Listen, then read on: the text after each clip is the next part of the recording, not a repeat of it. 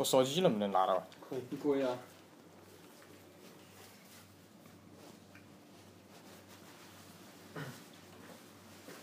可以了，我做了。嗯，就做了。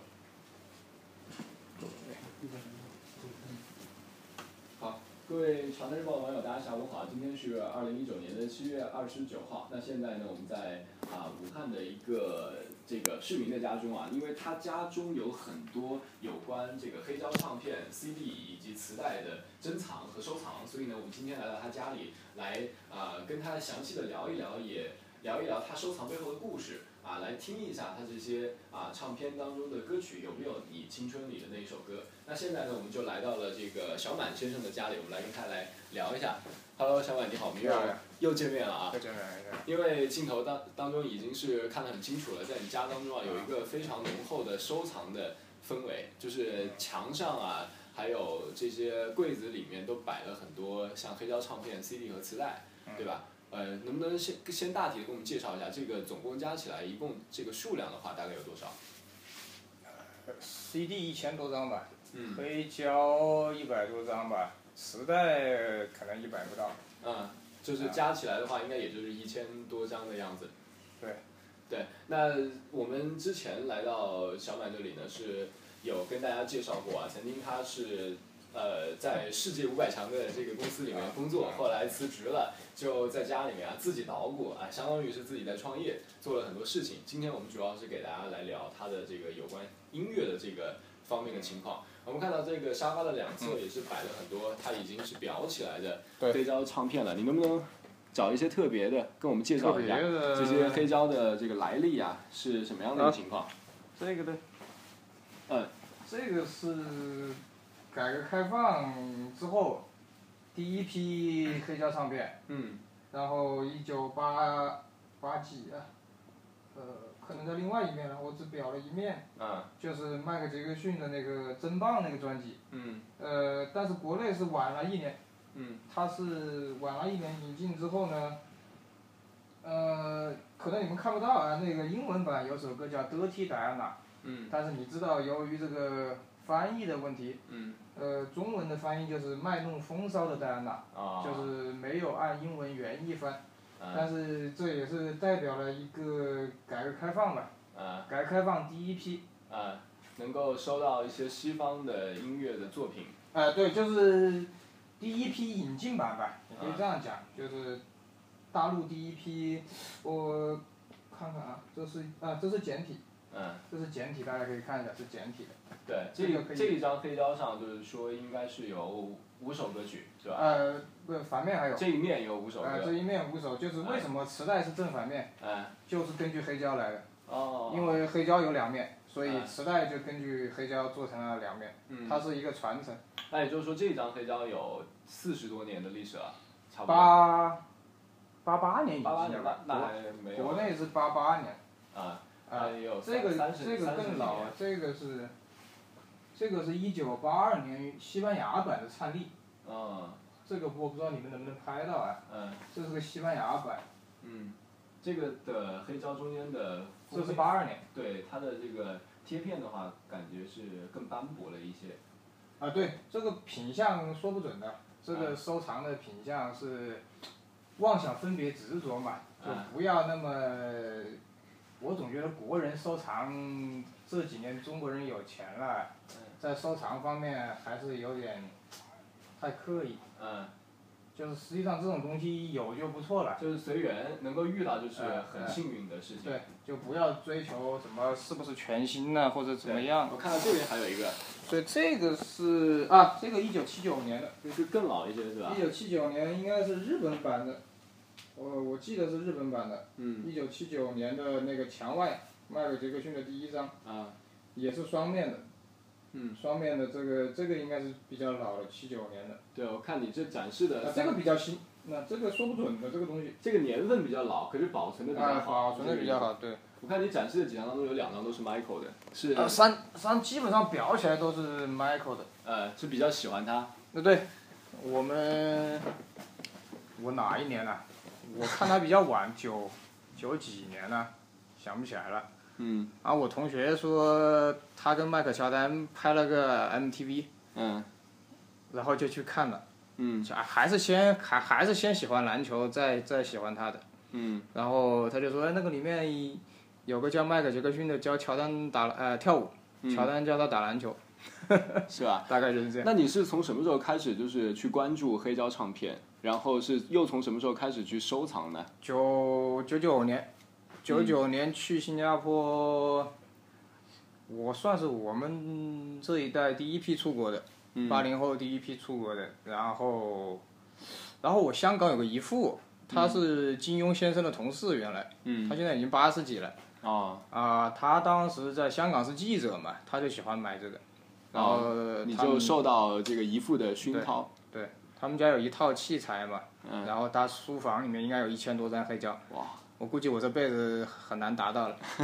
那那就是说，咱们的这个住所当中应该也有播放黑胶的设备吧。有有有，这个这个德国的这个，嗯我们叫它一体机，啊，一体机它是黑胶、磁带、收音机、CD 一体机，哦，这个机器看起来应该也比较土有有一些年份了吧？应该不是是德国人的审美。啊，比较严谨的样子。哎，对对对，德国人的审美比较土土一点，比较老老式一点。哎，那除了这些裱起来的黑胶，有没有适合能够现在播放的黑胶？播的播的有啊，你们想听什么？这里有，嗯，东方红，哇这是六几年的，哇，这个也这很好、这。个是六几年的，嗯，呃，六上面有写吗？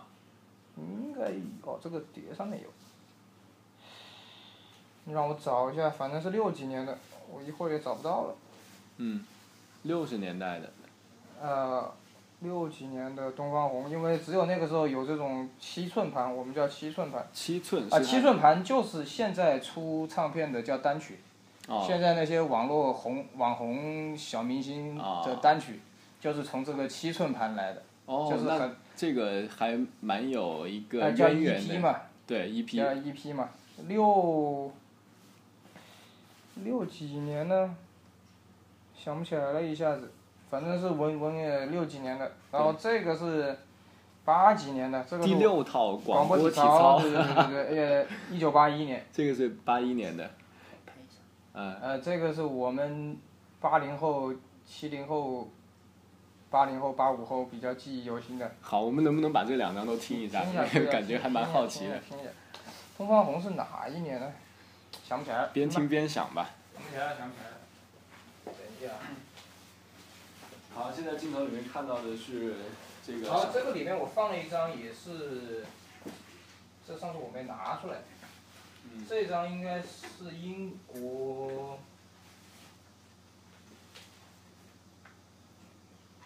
EMI 公司的，嗯，一九，你看一下，跟六几年还是七几年的碟啊，相当好。这一张啊。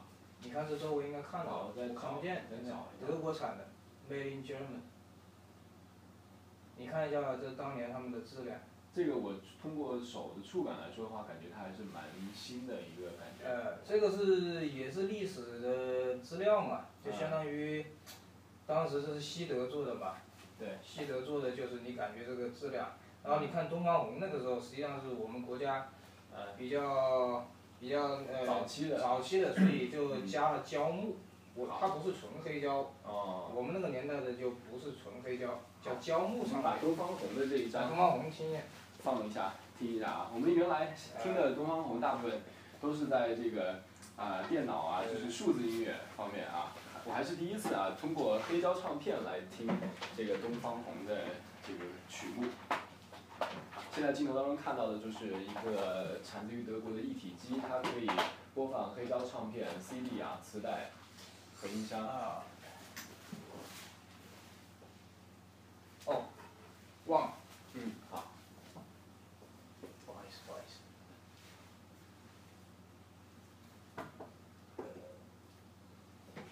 要调一下老机器，呃，啊，听到这个黑胶播放之前的这个比较有质感的声音。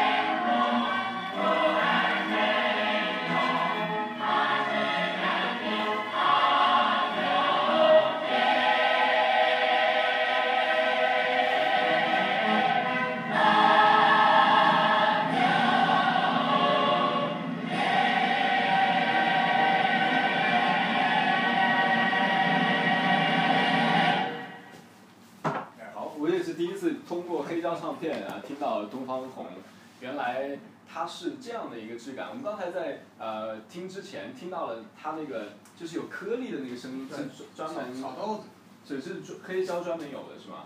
就是很多人他，我是喜欢炒豆子的那种沙沙呃，这个是专业的用语叫炒豆子是吧？不不，这是我一种们随说一种说法，民间的说法，它实际上就是这个碟时间久了，嗯然后有损伤。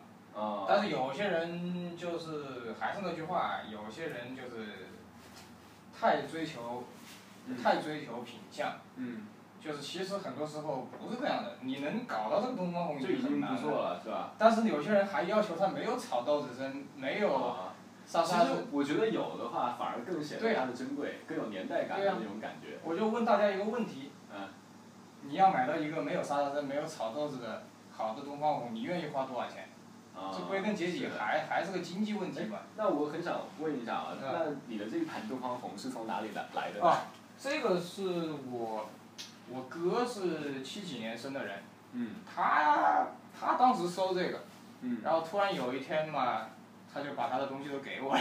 哦，所以是哥哥收藏的，然后后来又赠给了你。哎，对，还有一批六十年代的，呃，老的黑胶。嗯然后呢，其实那个中国有嘻哈，中国其实最早的嘻哈音乐就是我们中国的。嗯你想一下，在长江边拉纤的，呃，那些纤夫纤夫的喊号子，就是最早最早人类说的，唱的形式。已经几千年了，哦几百没有几百年，也有一千多年吧，对对对，是但是的。这样一说的话，反应该是通的。对不对？嗯你看六六十年代的样板戏里面的那些都是说唱啊，你可以认为是说唱啊。嗯为什么现在我就觉得中国有嘻哈，我就觉得不对？嗯，中国本来就有嘻哈。对，他不，他本来就是追根溯源，还是能够找到很多其他的艺术表演形式是有这个渊源的。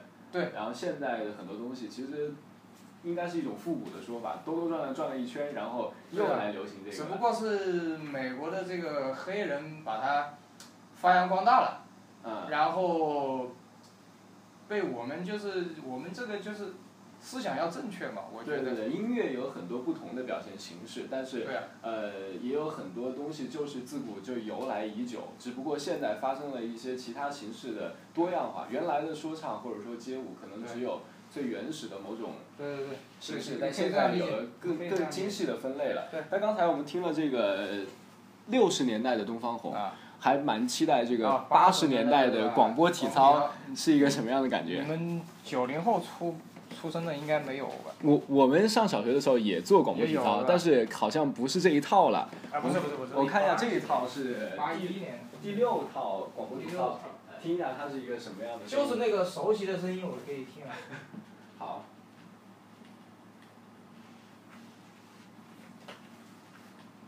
第六套广播体操。现在开始。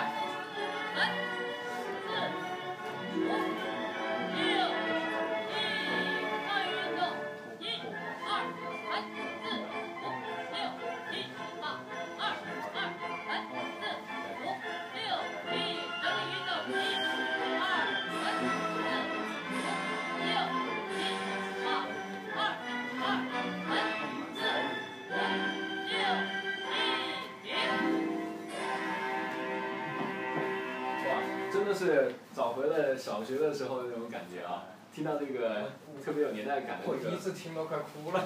是吧？哎，那你这一盘黑胶是从 都是哪里收我，藏来的？都是我哥给了我啊，这个应该也是我哥，对，啊这个也是我哥给我的。好，那除了这个这两盘黑胶，应该说是比较特别，因为它有当然当时那个年代的印记啊。那除此之外，我看着你还有很多这种这种呃流行音乐对对对，的黑胶就八十年代这个开开利记的，哦，这个封面就非常的 非常好看啊。很八十年代。对，呃，记得我记得黑胶唱片都是这种啊正方形的一个一个纸片包着的一对对盘对对黑胶。对对对对，这个这个八，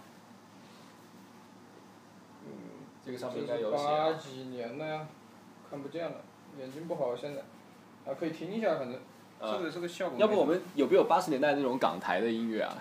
港台好像没有，大部分都是国外的是吧？港台的好像给人了，没有。这凯利金第一张，啊，凯利金第一张，这这个是个日本版，这个好新呐、哎，我自己跟他做了个套子，啊。这是凯利金的第一第一版，看一下。看一下封面啊，黑胶的那个封面的设计感，我觉得其实不弱于我们现在这个设计的思路啊，嗯。也是突出人物。港台的没有了，港台的送人了。好，那挑一个你喜欢的，我们来听一下吧。就听，就听这张吧，可以听一下，有一点，你不现在年轻人不是叫什么蒸蒸汽波嘛，嗯，有一点点蒸汽波的感觉。好，我们听一下。哇，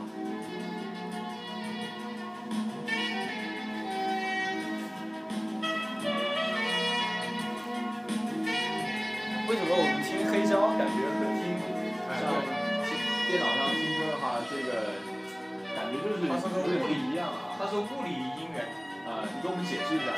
这个黑胶怎么做出来的？就是是用一种金属那种把它刻出来的，嗯它是 wave 格式。嗯就是这个，就最老的黑胶制作就是这种方法，它是刻上去的。是不是有点像我们原来看到那种呃调八音盒后面不是有那种像颗粒感的那种类似类似东西，然后印在了那对，个就是相当于你看现在这个针头，它这样嗯这样，黑胶是有寿命的，它这样子读，迟早有一天会坏的。就是在摩擦，在，摩擦，这个这个这个针头贵的要大概大几千，哦，就是那种金刚钻，你可以理解为金刚钻。嗯，它这个东西有总有一天会读坏的，那一张黑胶它能够被听多少次呢？我说不准。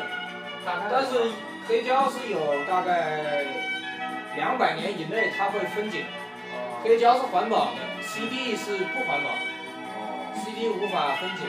对，现在其实有很多对音乐品质有要求的人的话，他们听音乐反而是呃回到了原来去收藏黑胶，像像您这样的一些收藏者们，他们最初的初衷源自于对音乐的热爱，然后选择想用更加质朴、更加让就音乐一出来就打动他的内心的那种感觉。你觉得是一个什么样的原因？呃，怎么跟你说呀？就是现在很多年轻人他还是我不叫浮躁，我叫它浮萍呢，就是浮萍是没有根的一个东西。啊，就年轻人现在很多年轻人买这个东西，他连机器都没有，嗯，他就要找我买，或者找别人买。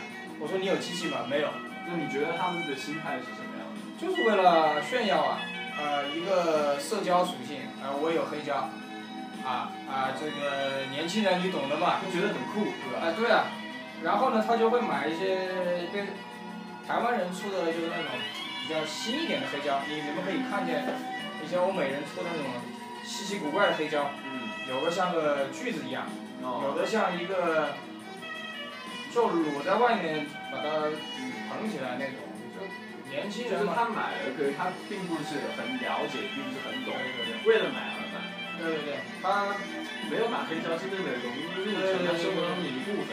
对可以这样讲。我我看就是在小满家里的这个装饰，刚才提到了墙上、柜子上都有很多音乐的载体。那你平时的话是，比如说你看看书啊，或者是呃喝喝茶的时候，会不会就是放一点音乐我？我休息的时候就播，休我休息的时候播皮扎姆啊，啊，皮扎姆早期的我都买了，应该在这里。是吧？皮迪斯拉姆早期的应该在这附近。嗯我九九年就开始听嘻哈了，在大陆我是第一批，嗯然后我就搞不懂现在现在这个年轻人追求这种所谓的美国文化吧，然后嗯，我不认同，对，我不认同。是的，其实还是应该去喜欢一个东西，应该去了解这个东西它本来的来源，它的内在是什么。对。好，除了刚才聊的黑胶以外，我看见小满家里其实最多的应该还是 CD，啊，对吧？CD CD，呃，现在日本出了一种啊、那种 CD，嗯我把它停一下。现在日本出了一种叫环保 CD，嗯就是它可以分解，哦但是卖的比较贵，也是一种很矛盾的东西。它的材质的成本可能高啊，一些。对，就是说你想不想环保，你想就多掏钱，嗯它能保证这玩意能分解。你你这里有没有？有啊，有一有一张可能，啊，宇多田光的这张，嗯，宇多田光的这张就是用可可回收 CD 做的浆嘛。嗯，好。膝盖不好，年纪大了，年纪大了，膝盖不好。怎么去看它你看这上面有写，你看这上面有写，嗯大概看得懂意思。嗯，意思就是说，这种和这种 CD 哦，是看到这里有写啊，对对对可再生的什么样的一呃个高音质的 CD，资源，对，这个就卖的比一般的 CD 要贵一点。这个大概多少钱？啊这上面有价格，好像三千三千元不含税吧？含不含税我不知道。呃加税，啊、三就就基本上也不会贵多少，还是会贵一点点。哎、贵一点点，但是它保证这玩意是可以分解的。哦，啊，普通的 CD 就永远不会分解，就是我们从小看的那个 DVD 啊、VCD 啊，嗯，就永远不能分解。那他们听起来的音质上啊，一样的，一样的，一样的啊更好，更好一些。更好，新一代的会更好。对 CD 啊，我看到小满是收藏了很多，啊因为他是八零后啊，其实啊应该是。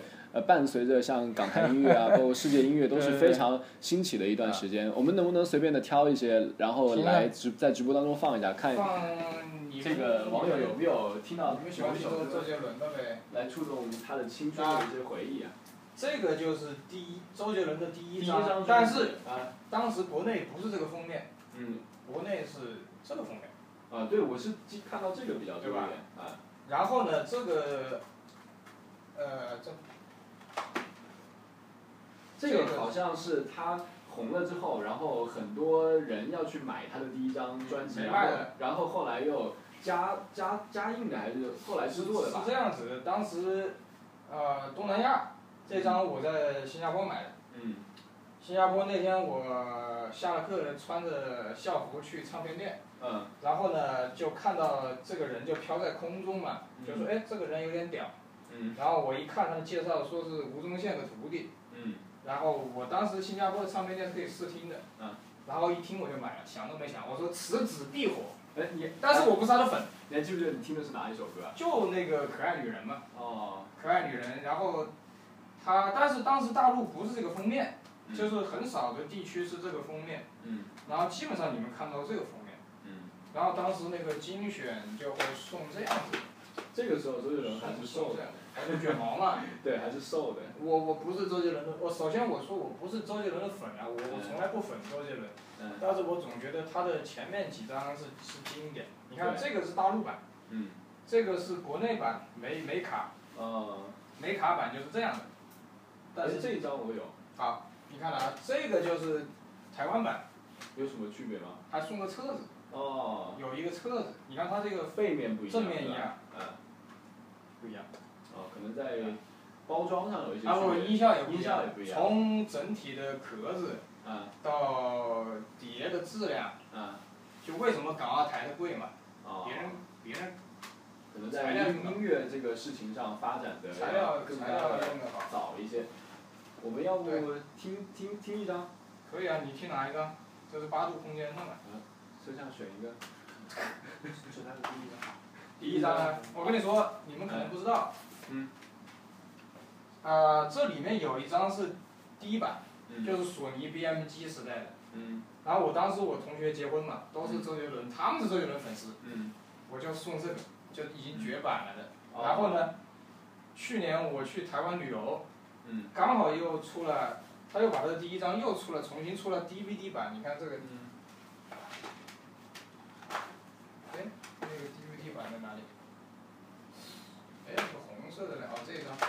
当年是 VCD 版，嗯。它现在又出了 DVD 版。音质就更好了吗？啊，DVD 就是你看 MTV 嘛。嗯。就你的童年，你的你的青少年的回忆嘛。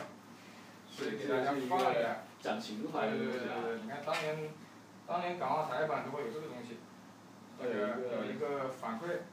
专辑意见书，就是歌歌迷反馈嘛。嗯。当年就是这样子的，我不知道，因为国内第一版也是这个样子的。好，我们放一下。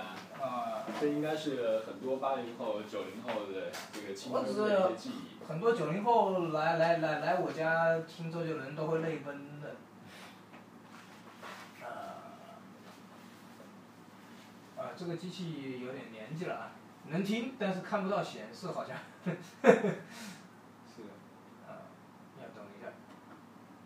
我已经听到那个在读碟的声音了，好像。有点慢，这个 CD，实在不行我们换，换换一个机器，啊有了。哇，瞬间回到上学的时候。但是这个 CD 的音效跟黑胶还真是不一样啊。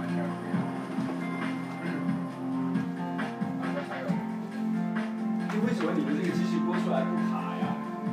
我我家里有一个 CD 机，也很有年份了，但是突然一下就会卡。光光头的原因。光头，光头，光头老汉。啊。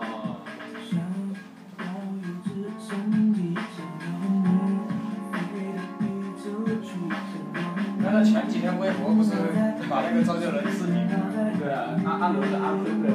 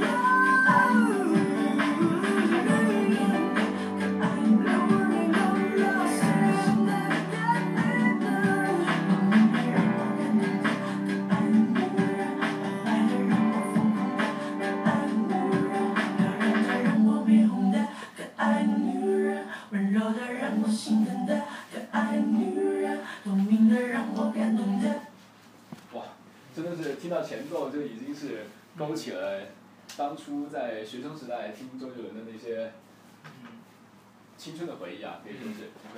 那个呃，那边现在镜头当中看到的都是当年的这些 Walkman 啊，随身对，听磁带我还有磁带，等会儿可以听一下。等一下进入磁带那一趴是吧？磁带，这里啊，我们看一下小满的这个 CD 架啊，刚才这边有很多都是周杰伦的 CD，呃，包括 DVD。啊，除此之外呢，我我只收他前几张。前是的，我看到都是啊，我一二三吧。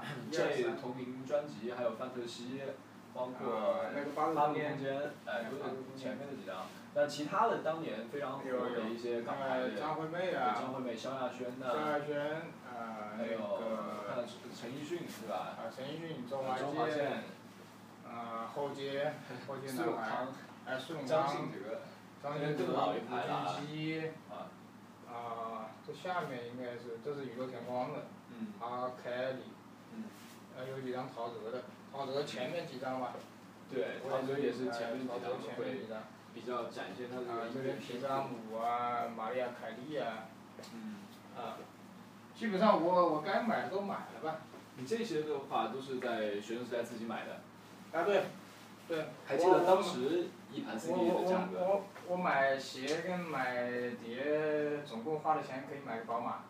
啊，是吧？从就是原那个时候开始就有了这样的爱好，收藏鞋对啊，对对对。还有这个碟之类的。当时的一盘 CD 的价格是多少？嗯，九九年开始买的嘛，呃，一两百人民币吧。一两百人民币，啊，这么贵啊？当时？你站在新加坡的人的收入不贵啊，包啊，括香港人的角度不贵啊。所以是在你当时是在国外留学是吧？对，我九九年初中毕业去了新加坡。哦，在那边读高中的，对对对。是，所以从那个时候带了很多碟片。基本上很多我都买两种吧，你看周华健这种就买了，你看得出来吗？台湾版跟跟大陆版。看不出来，这就证明我们大陆的印刷技术有提高，是吧？你除了看封底才能看得出来，嗯。否则你看不出来，基本上，一般人看不出来，这就证明我们这些歌手当中，哪一个是让你特别喜欢的？呃，欧美的还是国内的吧？华语的是吧？嗯。我们叫华语啊，我叫华文。OK，华语 OK 哎，我我们没办法，已经养成习惯了。嗯。其实唱的好那肯定是张学友了，我也收了一些张学友的，嗯。然后。让你听了有回忆的那种。回忆的就还是周杰伦嘛，因为蛮蛮蛮蛮好玩，就是周杰伦第二张那个范特西那张，嗯。然后当时我我们同班有个女同学嘛，那天就第一天他们在新加坡卖嘛，嗯。啊，我们两个穿着校服就把我拉去了，嗯。拉去了，然后他当时有个爱华的 CD 机，嗯。然后我们两个就听到双截棍那个地方，嗯我们以为跳针了，嗯就是 CD 有个叫跳针，嗯。结果不是的，嗯就是周杰伦在里面搞了一段钢琴。嗯。让让你印象很对深。对对对对，然后《爱在西元前》第一次听就感觉到你好像被海啸一下子拍了，嗯。就那哇，就居种感觉。然一个人做音乐可以做出这样的就是。对对对，他为什么后来我不听了？我可以说他是江郎才尽吧，所以我不是他的也有可能是那种那种粉。刚开始那种让你新鲜和感动的感觉，啊，对对对。让你有所习惯了，你对他的要求也就更高，也有可能。，呃不能不说他后来不好，呃，只能说他对这个他已经把这个高度拔太高了，是。没办法了。那我们就把他的二三章挑一下，也听一下来。我有卡带，有磁带是吧？有他的卡带版，但是是国内版。好，那我们就听一下磁带吧，正好也这。玩意现在卖八十块钱。这个我感觉卖的地方都已经很少了。还有这个七里香。嗯这个已经不行了，这个已经这感觉你放了很多次了。声音已经不行了，这个那我们这是别人听一下范特西这都是。别人送的，OK。范特西还可以。好用哪一个放？嗯，我跟你们说一下吧，这个。嗯，你介绍一下。这个是一九九九二年还是九四年的，我不记得了。这个是日本产的，嗯。这个是日本产的，这四个都是还是可以使用的。可以。用，就我自己修修了很长时间，啊。就基本上就是估计搁别人手里就就就用不废了嘛了了。，就是就是废就是废品了。然后这个是这个是我妹妹的，这个是我妹妹。还有个飞天小女警。对对对，飞天小女警，对对对，暴暴露年龄的时候，这是她上学的时候听的。然后电池是没办法了，当年的香口胶电池是没办法了，所以只能用这个。然后这个是二十年前索尼最贵的一台单放机。嗯。这个在当时的话，外观还是属于蛮洋气的。你看它的油漆做的，现在的苹果都超不过。就是当年你们现在年轻人说拿个苹果 X Max 是最好的，在我们当年拿这个出门就是。对啊，我记得还有线控。我记得当时好像是陶喆给他做了个广告。那这个我不记得了，但是我这个记得很清楚。嗯。这个在九八年的时候，还是九九年的时候卖到一千八，接近两千。嗯。这个是索尼二十周年出的，这是当年的巅峰啊！现在索尼已经四十周年了，索尼随身听已经四十周年了。嗯。那我们选择哪一个来播放一下？嗯，播意意义最大的，对于我来说肯定是这个，因为当时我们新加坡有个西安的同学嘛，我们当年都买不起嘛，他就有一个这个，啊，得不到的。啊，对对对，所以我就把它修好了嘛。对。虽然不是他那一台。啊。啊，这个把磁带卡进去的这个动作，感觉是好多年都没有做了。可能要用这里，可能要过来。啊。要用根线。要用外接，因为电池很多都是。对，里面的香口胶电池已经坏了，对，需要来外接电源。用这个了。等一下啊。你看它在动，你看。嗯。啊，这些外接电源你都还留着的，还是说自己配的？我自己配的喇叭。啊，等一下。等一下啊。随身听这个词就已经是，Walkman 嘛，对，沃克曼，某个年代的专属的词语。哇，这是喇叭的效果吧？对对对，它可以调音效的。这是在切歌吧？它是可以调音效的，你看。这是快进吧。不是低效，就是有什么区别吗？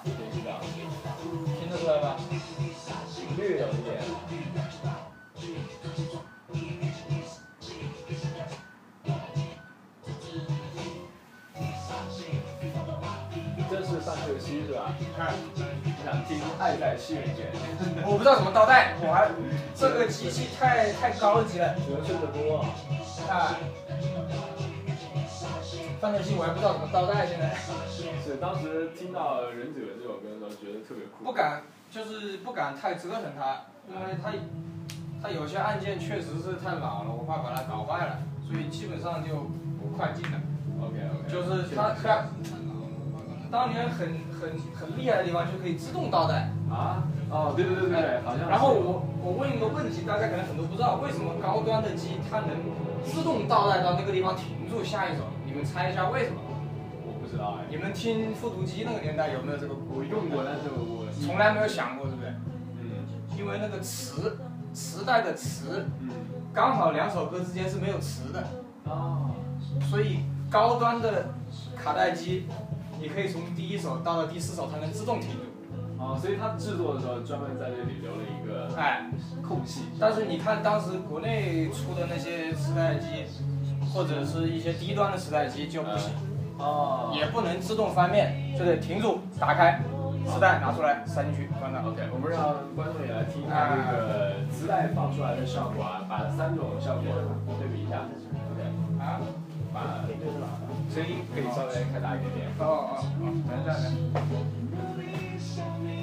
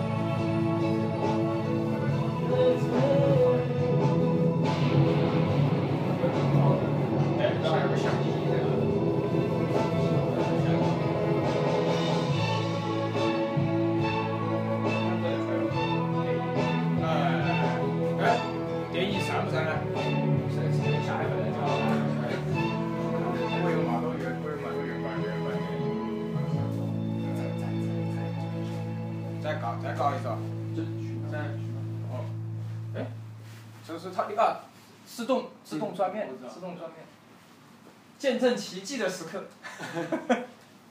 不过比较慢一点修把它修完了之后呃比较慢一点。它会它会自动断面大家可以听一下。可能现在年轻人完全不能理解哦。我就是想着当年听到没有？我听到自动断面。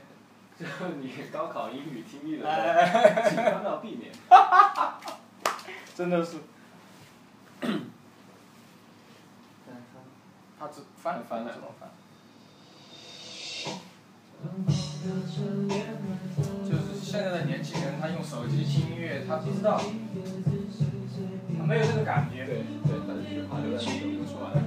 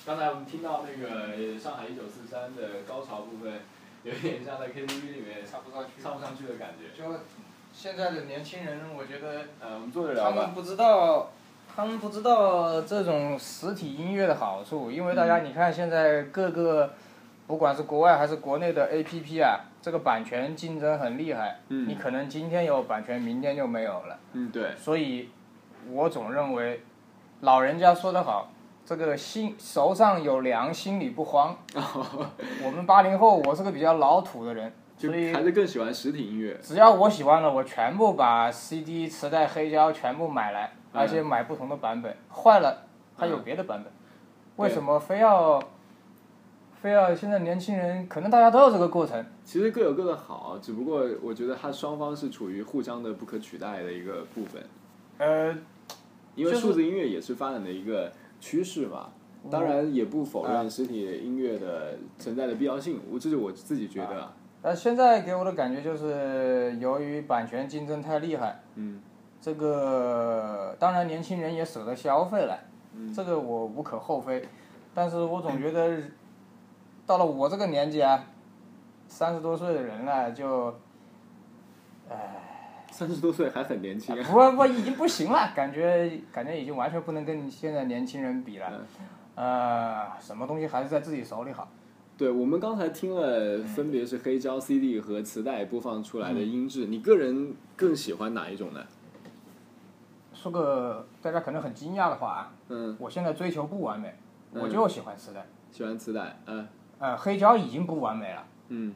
其实最完美的其实就是现在的数字音乐，嗯。高高清无损数字音乐，一首迈克杰克逊的《Billie Jean》嗯。有一百兆一首歌，嗯。这还不是最高清的。嗯。Billie Jean 的录音室里的那个音轨，一首歌有二十个 G，嗯。你要想一下，一个蓝光碟二十五 G，它一首歌二十个 G，这个东西是无止境的。对，但是我现在更追求的就是包括迈克杰克逊所有的，就是第一版的老的磁带，我全部收起来，我还有一套在那里，啊，就这个，在这里，这个好像是韩国版，嗯，这个是韩国这都是在哪里买的呀？韩在韩国去买的的？，啊，先买了一张，嗯，又买了一张，区别也要仔细你们。猜一下，你们猜一下，我前段时间在淘宝上看到，不知道是菲律宾版还是什么版，嗯，还是美国版，你们猜一下多少钱？这两张一套猜不到，两两百人民币，一万多，一万多。一万多，这是韩国版，啊这都是韩国版，所以你而且我不是一起买到的，我是一前一后买到的，你把它留着的话，更多的是可以听，我知道，更多的是起一个收藏的作用，还是说平时不会放一放？放啊，偶尔放一下，不放就潮了嘛，潮了就哎坏了嘛。是。那你这么多的碟片、CD、黑胶，嗯，放得过来吗？还是会有意识的去管理一下？管就是尽量每年轮回一次吧，嗯每年巡回一次，然后清理一下，嗯然后呃不想听的就送人呗。嗯，我是不喜欢卖，我我宁愿送人，我也不卖。那最近的这一段时间的话，你是按多少的一个频率？比如说一年还会多收藏多少张这个样子？呃，五月份我去日本，大概买了几千块钱的碟吧，嗯啊，然后前段时间去广东又买了大概一千多的碟，嗯，就都是在有专门的地方去淘吗？啊，就我们业内我们业内小圈子的人知道，这玩意就像买鞋一样，我们叫货遇有缘人呐。啊，就是现在的年轻人，我觉得包括球鞋，我为什么也不太想说了，就是因为现在的年轻人把它当一个理财产品，嗯就是现在的所谓的 AJ 球鞋嘛，理财产品，哪个鞋会涨你就去买，你就去投资，这是错的。嗯。跟碟也是一样，嗯。这个东西有就是有，你可能这辈子日本人叫一期一会嘛，嗯。我我我我现在相信这个，嗯。很多东西你一旦错过就没有第二次了。嗯，你更加讲求的一个是缘分。啊。